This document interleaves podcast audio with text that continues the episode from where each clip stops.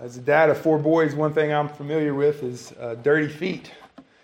Um, I saw somebody's picture a couple days ago with some dirty feet walking out in the yard. So I guess it's not just a boy thing that uh, that little boys have dirty feet, but it's not the dirty feet that's the problem. That you know, no one cares about the dirty feet. It's coming in the house with dirty feet.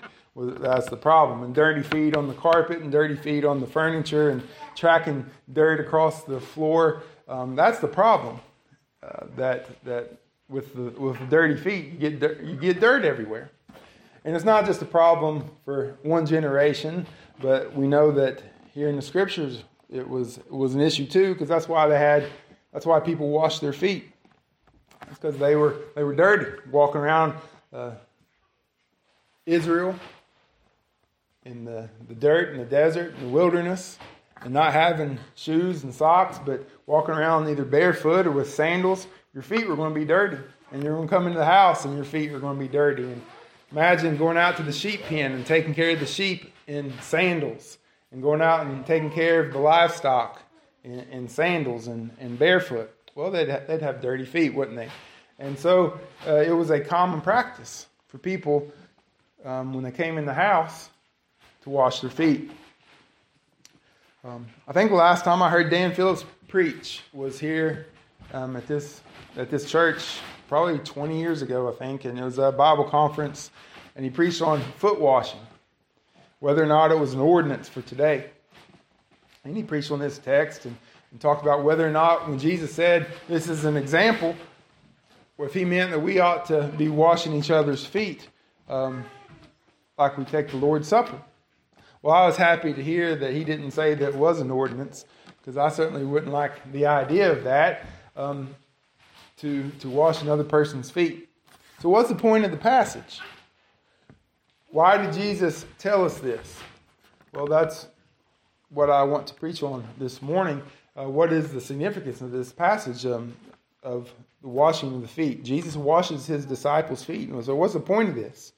Well, we're going to see, Lord willing, the work of Christ the example of Christ and joy in Christ from this passage and to open up what the Lord is telling us here in this, in this passage. The, most, the, the important part of this, to understand what, what the text is about, is those first three verses. Because John isn't just telling the story, John is putting a preface to this second half of the Gospel of John. So, chapter 13 deals with about the last week of the life of Jesus. The first 12 chapters are three years. The last, starting in chapter 13, is a week. And John prefaces this with those three verses why Jesus, and he's, he's giving us some insight into what's going on. So he, he steps into the, the story as the narrator and tells us what's happening. Jesus knew his hour had come. The time of his death had arrived. Jesus had fulfilled all righteousness, all the prophecies thus far had come to pass. The appointed hour had arrived. The Passover supper was over. And the devil had put it into the heart of Judas to betray the Lord. And he's decided that he could go as far as he could with Judas or with Jesus. And now he's going to sell him out. What Judas was about to do was out of hatred and malice, but everything that Jesus is about to do was out of love. And that's what we find there in the first three verses. So keep these truths in mind as we go into to this passage. Now, culturally, we're also just going to have to keep in mind that culturally it's just a different practice than what we're used to. And the fact that washing feet was happening wasn't a shock that it would be for us. So if you came to my house and I got um, a tub of water out and brought it over and set it down by your feet, you'd probably look at me kind of funny um, because that would be unheard of, right? But it was not unheard of in the Bible times. Holman Bible Dictionary says foot washing was an act necessary for comfort and cleanliness for anybody who traveled dusty Palestine roads with feet shod in uh, sandals. Customarily, a host provided guests with water for washing their own feet. So, um, if you look over, or I'll turn, you can listen in Luke chapter 7, verse 44. Um,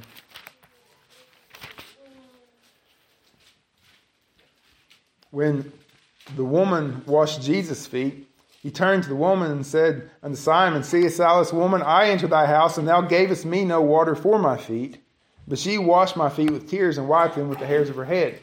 And then in the Old Testament, it's the same thing in, in Judges 19.21, where the, the guests would provide a basin for the people to wash their own feet. So, you know, if you walked, if you had to walk to my house, you'd be tired by the time you got there. And if you walked in sandals, your feet would be dirty and, and achy and tired. And it was just a, an act of uh, hospitality, of comfort, of cleanliness.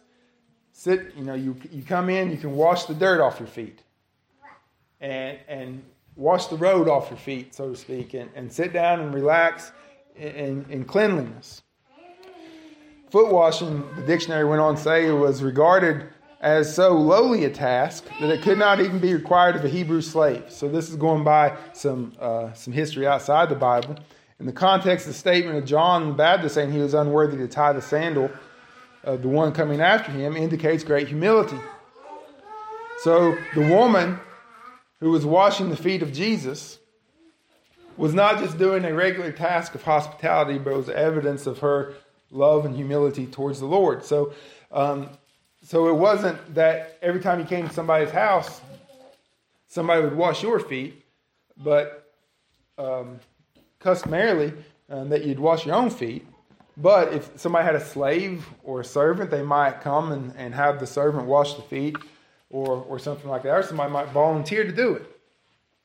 In other words, it was a menial task. It was not one that people would line up to do. So if, you ever read that and thought, well, I wouldn't really want to wash somebody's feet, well, the disciples wouldn't have wanted to do it either. It's not like this was just some wonderful thing that people would do. Um, it was a menial task to, to wash somebody else's feet. Most of the time, like I said, people just do it themselves.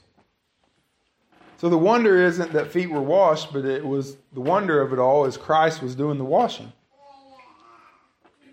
Now, verse number three is important here. Jesus, knowing that the Father had given all things into his hands, and that he was come from God and went to God. Now, don't listen to anybody that says Jesus didn't know who he was or didn't know that he was the Son of God and that kind of thing. Jesus knew who he was. He knew he was the Son of God. He knew that he had come from the Father. He knew the honor, honor and the authority he had as the mediator. He knew the, the dignity that he had as the eternal Son of God, the Word made flesh. Previously in John, we saw where John tied, uh, showed that Jesus was the one Isaiah spoke of in Isaiah chapter 6, where the angels gathered round and covered their, their face and their feet and cried out, Holy, holy, holy. Jesus knew he had come from God, knowing that the Father had given all things into his hands. He knew that he was come from God and that he went to God. Jesus knew all these things. He knew why he had come. He was the Passover lamb, the Lamb of God that, that has, has come to take away the sins of the world. He just rode into Jerusalem on the donkey, signifying the, his kingship. The people had just shouted, Hosanna! Glory to God in the highest. He knew his authority, his dignity, his, his on, the honor due his name, the glory due his name. So John sets this up that he's sitting here with his disciples, about to give his life for their, for their sins, knowing who he is and what he has come to do. And not only is just spending his last hours with them, but now looking at this group of disciples who had walked in. They're in the, the upper room. It wasn't even their room, it was a borrowed room walked in with their dirty feet and sat down. They didn't wash their own feet, or no one washed their feet for them. Came in, they sat down, and and and Jesus gets up from the table.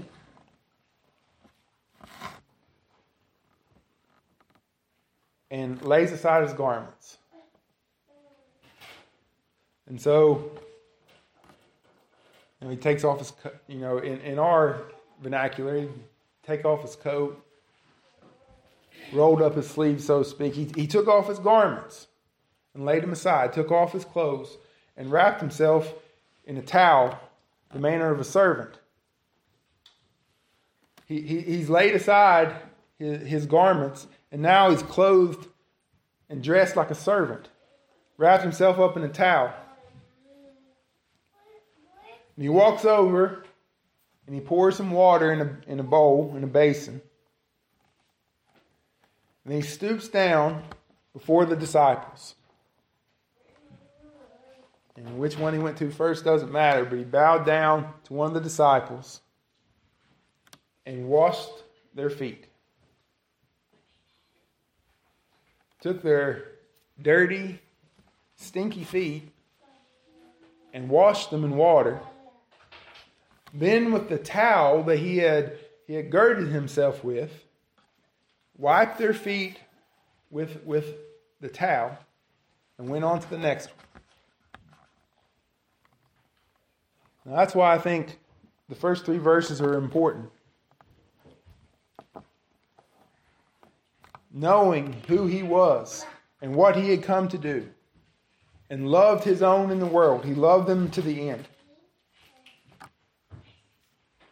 Stooped down to wash the disciples' feet. Turn with me to the book of Philippians, chapter number 2.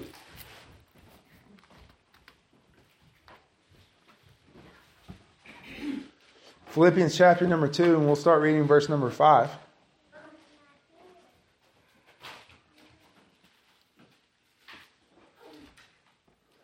Let this mind be in you, which was also in Christ Jesus, who being in the form of God, thought it not robbery to be equal with God. Why did he not think it robbery to be equal with God? Well, because Jesus is the brightness of his glory, the express image of his person. That's why he didn't think it was robbery to be equal with God, because he was God.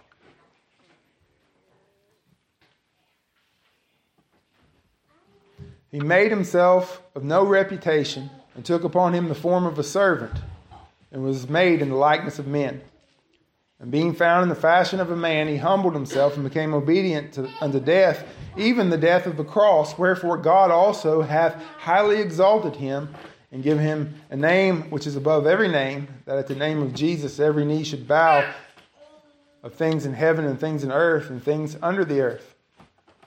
That every tongue should confess that Jesus Christ is Lord to the glory of the God the Father. The foot washing sort of mirrors what Jesus came to do in his person.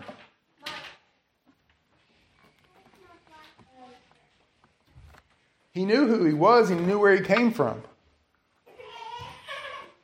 Being in the form of God, the express image of the person of God, he thought not robbery to be equal with God because he was God. And the reason Paul says that is because he says he, he mirrors that in verse 7 and 8. Being in the form of a servant, was made in the likeness and the fashion of man, being found in the fashion of a man. So, what Paul is saying, just as Jesus was truly man, he was also truly God. And, and God, the Word made flesh, dwelt among us. Did not take off his robes of deity and stop being God for a time. He didn't take off his deity and lay it aside. There's some people who will say that, and some versions of the Bible make it seem that way. But this is this is the gist, of, the way that um, the King James has it is the gist of what, what it says. He made himself of no reputation. He didn't empty himself of his deity but he laid down his dignity and his divine prerogatives.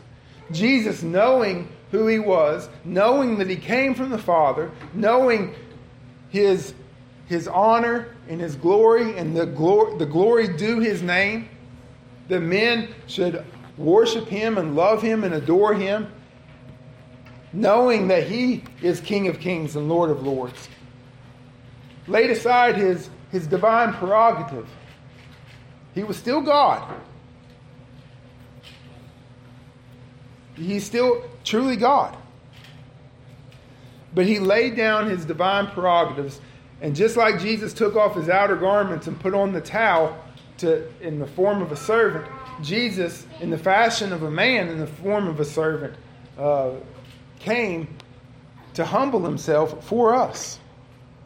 Jesus laid aside his royal and divine dignity and took upon the form of a servant um, in, in the likeness of, of, of flesh. The King of Kings, the Lord of Lords, the, the one to whom the angels cried, Holy, holy, holy, and worshiped in, in eternity. The glory of, of Jehovah, the express image of, of God, the brightness of his glory, humbled himself to be born of a virgin and laid in a feeding trough. Made himself of no reputation. Humbled himself and became obedient. Made in the likeness of man, the form of a servant. Jesus wasn't forced to wash the feet of his disciples. He voluntarily got up and did this lowly, menial task because he loved his own in the world. That's what John said. Because he loved his own. He loved them unto the end. He humbled himself for them. He, he came to save them. He was obedient to all the suffering that a man must endure. He humbled himself to all the laws of man. He humbled himself to all the, the laws of nature, so to speak, that, that he was born of a virgin. He laid there in the manger for uh, a couple hours. He, he had to be fed. He, had to, he was taught to walk in the manner of a man, in the manner of a child. He humbled himself to live um, in flesh, obedient to all the suffering that man must suffer to be a man, uh, obedient to all the sufferings that Christ must endure for our sins, obedient to all the indignities that befell him in this sinful world, all the, the mockings and the cursings and, and the persecution and the hatred and the variance that was showed towards him. Not to mention what is to, about to come as he makes his way towards Calvary. Even here, sitting with the, the betrayer, verse 21 says, When Jesus had thus said, whenever he says this, he was very troubled in his spirit. Why? Because one would betray him. He was obedient to all the sufferings, even death, death on the cross.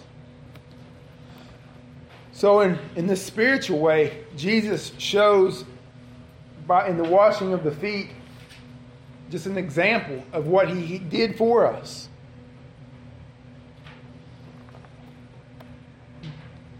That he came and humbled himself for us.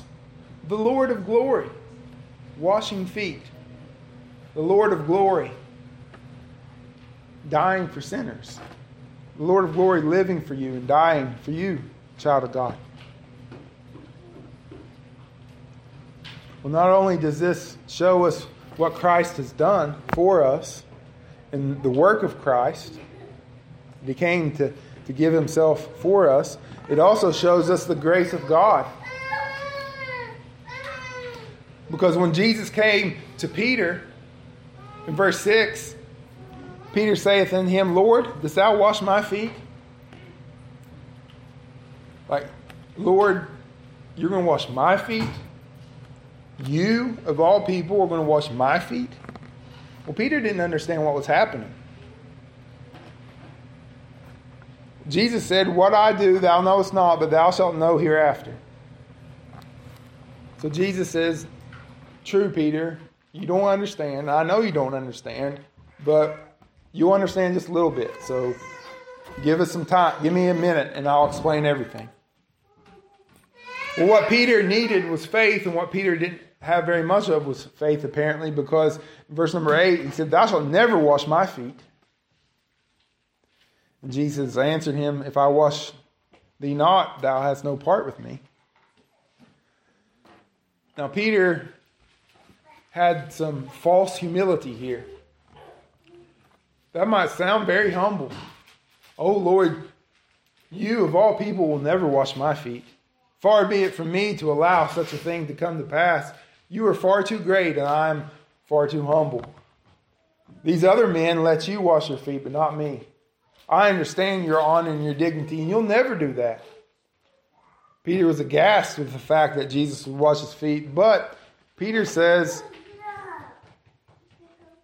he was saying the dignity of Christ was too great for him to wash his lowly feet. But then he goes on to, to instruct Jesus on how wrong he is and then refuse to obey him.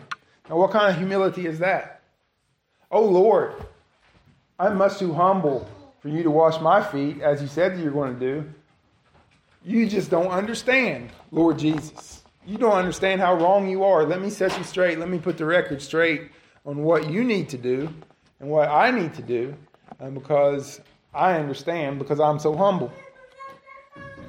Now, that's a pretty messed up humility, isn't it? To be so humble that you refuse to listen to Jesus and think that you know better than he does?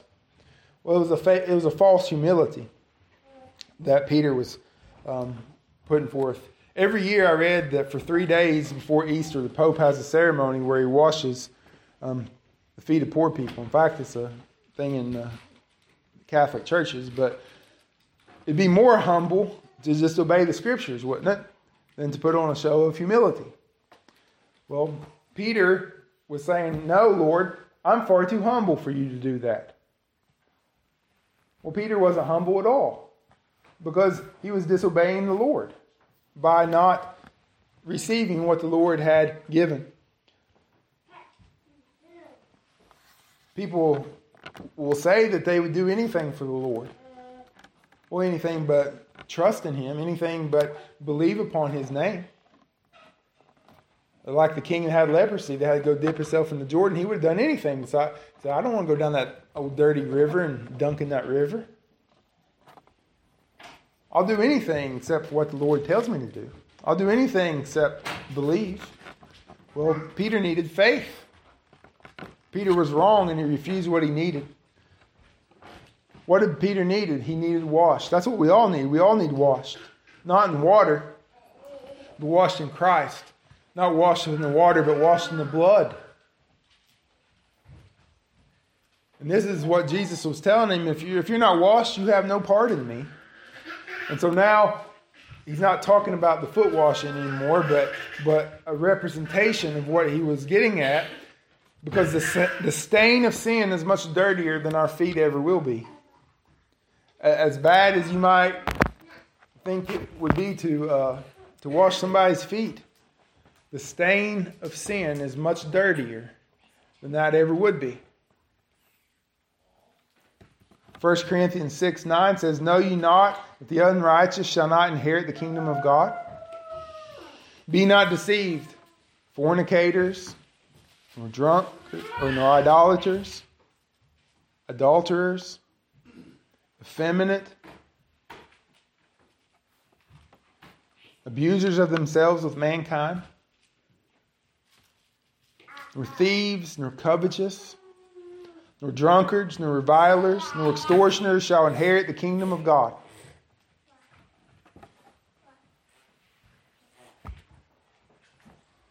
People who sin they can't go into the kingdom of God. The pure, holy city. Talk about getting your carpet dirty with boys running in the house with dirty feet, muddy boots on. What would you do to the streets of gold with, with our filthy feet, right? The pure, holy, white city. And we think adulterers and covetousness and effeminate men and drunkards or fighters you want to walk into the kingdom of God? Well, Paul said in verse 11, Such were some of you. Sinners. That's what we are. That's what humanity is in our nature. And then we say, Ooh, gross, when we think about the dirty feet. Well, the natural heart, sin in the eyes of God is much filthier and blacker, blacker than sandaled feet are. So, what do we need? Well, Paul goes on to say in chapter verse 11 of 1 Corinthians 6, but ye are washed, but ye are sanctified, but ye are justified in the name of the Lord Jesus and by the Spirit of our God. Paul didn't say, yeah, those bad people, they're not going to go to heaven. They're not good like us. No, he said, and such were some of you. Such were some of you. Black and, and stained with sin. But you're not anymore. Not because you're you, you've done good, but because you were washed. And not in the waters of baptism, but by the, blood of Christ, the washing of Christ and the washing of the Word. You have been sanctified and justified, cleansed. Cleansed from all unrighteousness. And that's what he was telling Peter. If you're not washed, you have no part in me. If, if, if you're too proud and you think you're good enough on your own, then you have no part in me because you're not.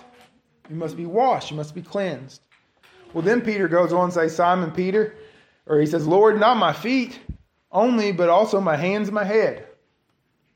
Well, now Peter overcorrects, and not only does he, he agrees now he needs washing, but the washing Jesus is doing is not good enough. You know, it, it reminded me I read that this morning, thought of the Proverbs ten nineteen, and the multitude of words there wanteth not sin. But he that refraineth his lips is wise. Peter had just been wise to just stop talking.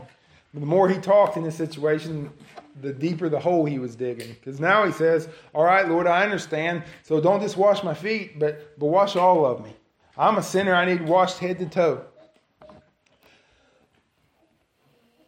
Peter should have just trusted the Lord and, and and know the Lord was going to do what was right in the situation. Jesus said, He that is washed needeth not save to wash his feet, but is clean, clean from every whit. And ye are clean, but not all. Because he was talking about Judas.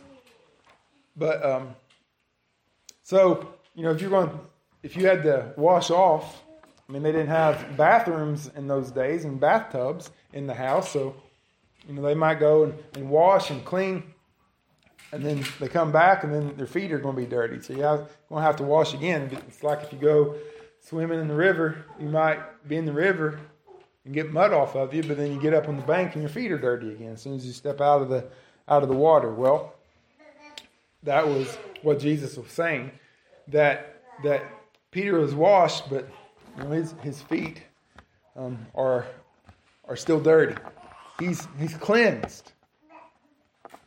And um, Martin Luther said that uh, devil makes sure nobody gets to heaven with clean feet, that we are still sinners. I think that's the point of verse number 10. We are pure and righteous in Christ, but we're still imperfect in the world. Notice the long suffering of Jesus here. He didn't call Peter dumb, he didn't kick Peter out for his lack of understanding but he's patient with him. And he teaches him little by little, progressively, along the way, leads him little by little. J.C. Ryle said, We must not set down men as graceless and godless because they're dull, stupid, and blundering in their religion. The heart may often be quite right when the head is quite wrong. We must make allowances for the corruption of the understanding as well as the will. We must not be surprised to find that the brains, as well as the affections of Adam's children, have been hurt by the fall. So, Peter is kind of dull, but that doesn't mean he's godless. And that doesn't mean Jesus is going to disown him. Jesus doesn't love Peter less before he opened his mouth than after he opened his mouth. Peter is not less in Christ or less washed after he's, his presumptuous words than he was before. Peter might have just said what everybody else was thinking. But this is the Lord's sanctifying work in our lives.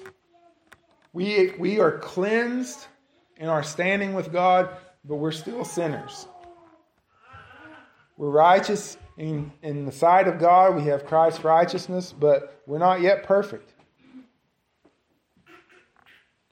See, we can never wash ourselves good enough to get clean on our own. And our sins, though they be as scarlet and red like crimson, only in the blood of Christ can they be washed white as snow. There's no amount of water that can make us clean. There's no amount of work that can make us more righteous. Peter could have went to the to the pool and he could have bathed and bathed and bathed and as soon as he stepped out of the pool his feet are going to be dirty again. There had been never enough washing that, that peter could ever do to make himself clean. It must be a work of grace but once we have received christ there's no amount of work that can make us more in christ Peter was not loved less after this blunder than he was before. The love of Christ is unconditional. Back to the first verse. Jesus loved his own which were in the world, and he loved them to the end. We're not at the end yet. Jesus loved them to the end. Peter's about to make more than a blunder in just a few hours from now. But Jesus loved him to the end. The disciples are about to run off and hide, but he loved them to the end. The love of Christ is unconditional. But notice now that Christ tells them that he is to be their example. Follow me, not to be cleansed, but because you're clean. So in verse number 12, he says, so after he washed their feet and had taken his garments, he was set down again and said to them, Know ye what I have done to you? You call me Master and Lord, and you say, Well, for so I am. If I then, your Lord and Master, have washed your feet, ye also ought to wash one another's feet. For I have given you an example that you should do as I have done to you. Because Jesus is the Master and the Lord, he humbled himself for us. Therefore, we ought not to be proud. That, that is the point here. Because of what I have done for you, therefore, follow my example. And so what happens is people read this and they'll say, well, Jesus told us to wash each other's feet, and they start washing feet, and then they get proud about it. I saw a sermon the other day. Someone uh, brought a man up on stage and uh, washed washed the man's feet. It was a social justice type thing, and uh, he had he went on about social justice for a while, and he washed the guy's feet, and he was all tore up and and humble and sad and, and crying and everything. Well, the funny thing was they had two services. It was a big church, so they had an eight o'clock service and a ten o'clock service, and uh, somebody posted the other service and he did the same thing. It was a different guy. It may have been the same guy actually. I don't know, but but he said the same thing in the first service as he did in the second. You know, the tears and the the the humility. It was, was an act. It was a show. Um, to, a, a fake act of humility. Well, that's not what Jesus is talking about here. He's, he says, and Paul expounds on this, that we are to follow his example. So, back in Philippians, so Paul said in the form of that Jesus in the form of God thought it not robbery to be equal with God, made himself of no reputation. Well, why was Paul talking about that? Well, if you go back to Philippians 2 verse number 1, he says, If there be any therefore any consolation in Christ, any comfort of love, any fellowship of the Spirit, any bowels and mercies, fulfill ye my joy that ye be like minded, having the same love, being one accord of one mind. Let nothing be done through strife or vainglory, but in lowliness of mind let each esteem other better than themselves. Look not every man on his own things, but every man also on the things of others. Let this mind be in you, which was also in Christ Jesus, who being in the form of God, thought it not robbery to be equal with God, but made himself of no reputation, and took upon him the form of a servant, and was made in the likeness of men. And being found in the fashion of man, he humbled himself and became obedient unto death, even the death on the cross. This passage was what Paul he was urging the Philippians, the church of Philippi, to, to love one another, to have the mind of Christ. Because there is consolation in Christ, because there is comfort in Christ, because there is fellowship in the Spirit, let us be united in Christ. Let us be humble as Christ himself was humble. Let us love one another as we were loved by Christ. Let us be of one mind, the mind of Christ. Let us be unified in what we have in Christ. Let us love the brethren as Christ loved us. Christ loved his disciples to the end, and he, he shows it here. He loves you and I. He loves his bride, he loves his people. So it would be really ungrateful for me not to love those that Jesus loved. To follow the Lord's example here is not to, to everybody put on towels and wash each other's feet. The example here is for us to be of one mind with Him, to be humble towards one another, to love one another. I heard uh, I heard this the other day. Somebody said, uh, "To dwell above with saints we love, that will be glory. But to dwell below with the saints we know, well, that's a different story." And you know, we we might think like that. Oh, what joy it'd be to be in heaven with with the glorified saints, to walk with those who have no sin, and to fellowship with those who can do no wrong. But what does God call us to do? Now, to live with one another, to live with those who sin, those who are presumptuous like Peter, those who we have to be long suffering with, to be humble before. That's what the Lord has called us to do, to love one another. And He gives us an example of how he wants his people to live, to follow Christ and love him and to have joy. And that's the last thing this morning to have joy in Christ. Verse 16 says, Verily, verily, I say unto you, the servant is not greater than his Lord, neither he that sent is greater than him that sent him. If ye know these things, happy are ye if you do them. I speak not of all you, I know whom I have chosen. But the scripture may be fulfilled that he that eateth bread with me and hath lifted up his heel against me. Now I tell you before it come, that when it come to pass, you may believe that I am he. Verily, verily, I say unto you, he that receiveth whomsoever I send receiveth me, and he that receiveth me receiveth him that sent me. Now we're not a greater, we're not greater than Jesus. And we shouldn't be the above the example of Jesus. So he gives us an example of humility, an example of loving the brethren. And Peter said, Not you, Lord. You're not going to wash my feet. Well, the Lord says, No, Peter, you need to follow my example. We're not follow Peter's example, we're follow the Lord's example. Let's not make up our own standards and live by those standards, but live by what God has called us to do. And what's He called us to do? He's called us to love the brethren. But then we find the joy of the Lord. If you know these things, happy are ye if you do them. Now, it's tempting to take that passage and cut it out from the context of the rest of the chapter and just say, well, do do the commandments. If you love me, keep my commandments, is what Jesus said. Do the commandments and, and cut it out from the context of what this chapter has already said. Yes, it is very true what Jesus said in verse 17. But it's also true in the whole context of what we just read. Jesus said there is joy in following him. Now, if you set up laws that Jesus didn't give us and try to live by those, so Jesus will love you more, though it's not going to bring you joy. If you disregard what Jesus tells us and ignore those directions, that won't bring you joy either.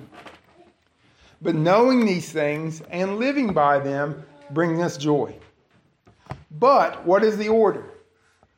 Note the order. First, they were cleansed. That came first, didn't it? In my Bible, it, there's a there's a break in between that and verse 16, and, in this section of it. You know, there's a break there to separate those, but it's all the same thing. There's no break there. First, they were cleansed. You can't keep God's law in order to win his favor. We have to be saved. We have to be cleansed by the blood of Christ. We have to be justified and, and sanctified and, and forgiven and receive his righteousness. That was the first thing. The second thing was knowing these truths. To know who Christ is, to know what Christ has done for us, to know that He came to die for us, to, to, that, he, that He lived for us. He gave us His righteousness, to know that our standing before God is secure and we have assurance in Christ. Thirdly, came the doing. It's not the doing, then the knowing. A lot of people um, put that backwards. If you want to have joy, then you do. And if you do, then you know.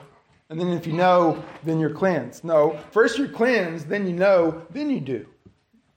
The last step is doing, and it's out of a heart of gratitude. Because we've already been cleansed. We don't have to do in order to be cleansed. We were, we were cleansed first. Then we know, and then, then we do. That's why there's joy. It's joy in doing as a son, not a slave. Now, Jesus did, in verse 18 wasn't talking about everybody that was sitting there because he knew that Judas was there and Judas wasn't cleansed.